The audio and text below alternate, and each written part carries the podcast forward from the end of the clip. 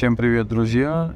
Э, решил на лету, пока я тут в дорогах нахожусь, записать э, подкаст на довольно интересную тему.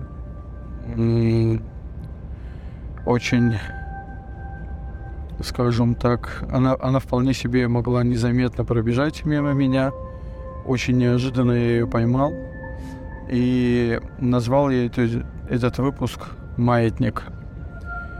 Э, я сейчас попробую объяснить, что я имею в виду, когда говорю маятник.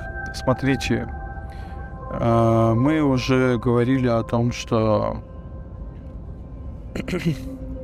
есть такая тема, как гомеостаз. И задача гомеостатической системы в человеке состоит в том, чтобы не дать э, случиться дисбалансу с точки зрения эмоционального, каких-то процессов да, в организме, чтобы человека элементарно не убило. Но вот я говорил о том, что есть два варианта, два пути, как э, победить гомеостаз, да, и вывести себя на принципиально новые позиции. Первый был это стресс, второй привычка.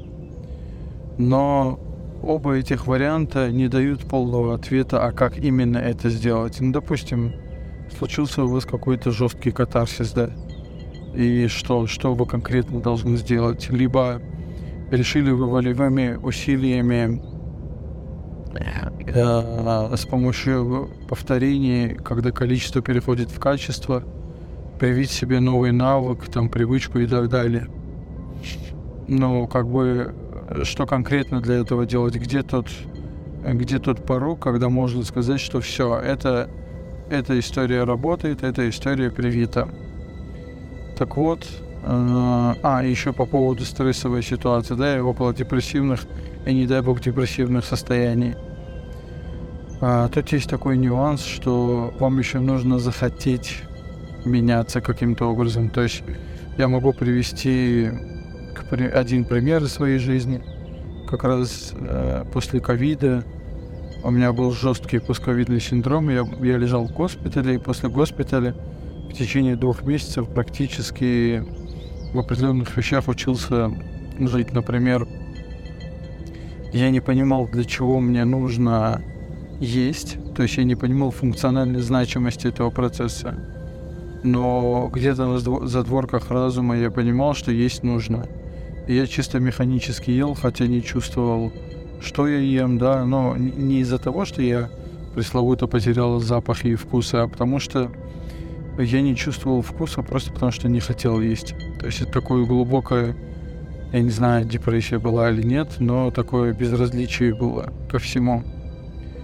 И тогда я просто механически заставлял себя есть, потому что понимал, что если не буду есть, я сдохну элементарно. И вспоминая этот кейс, и сегодня как раз таки э, рефлексировав, поймал себя на мысли, что у вот этого процесса, да, когда мы должны какое-то поступательное действие выполнить, есть определенная амплитудность. То есть, грубо говоря, представьте себе маятник, да, если вы его слегка толкнете, он, слегка, он чуть-чуть покачается и остановится. Для того, чтобы э, это качка, скажем так, получила некий системный импульс, да, который уже сам себя раска- раскачивал бы. А, для этого необходимо какое-то определенное время выполнять одни и те же действия. Например, также постукивать по стрелке маятника.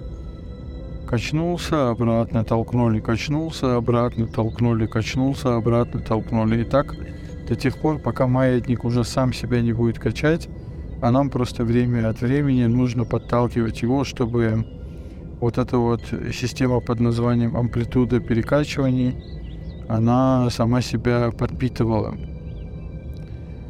И в выработке какого-то навыка, да, к примеру, вы хотите научиться там, вставать рано утром, но ваш организм к этому не привык, вам необходимо ставить будильник как некий триггер – и со временем вы не заметите, как будете просыпаться там на 5-10 минут раньше того, как этот будильник за зазвенит. И это как раз-таки работа гомеостатическая система уже на новом уровне.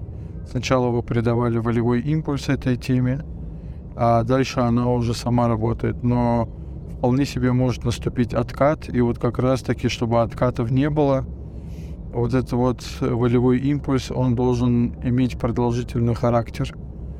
Возьмем другую ситуацию, когда вы входите в зал. Первую неделю, две-три вы это будете делать на голом энтузиазме, на эйфории от э, предстоящих изменений, на предвкушении своего красивого тела.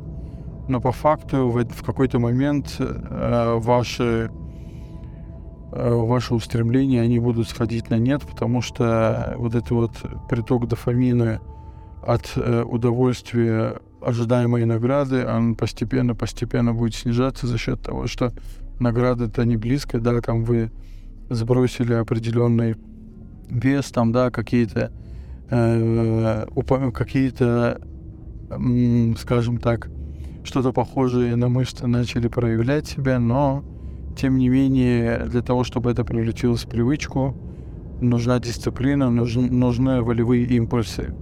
И вот как раз-таки этот момент я для себя назвал принципом маятника. А, взять, что ли, методику своим именем назвать? Я думаю, что умные люди уже это все описали. Друзья, я надеюсь, что эта история вам тоже будет полезна. Поэтому есть э, одно дело, когда вы просто механически выполняете инструкцию, да, и даже не осознаете, как качество в количество переходит. И совсем другое, когда вы понимаете механику этого процесса, принцип маятника, когда ваша система ваших волевых усилий в какой-то момент просто не нужна. Э, это знаете как? Э, вот, допустим, поломал человек ногу, и для того, чтобы он научился ходить, ему дают костыль и гипс.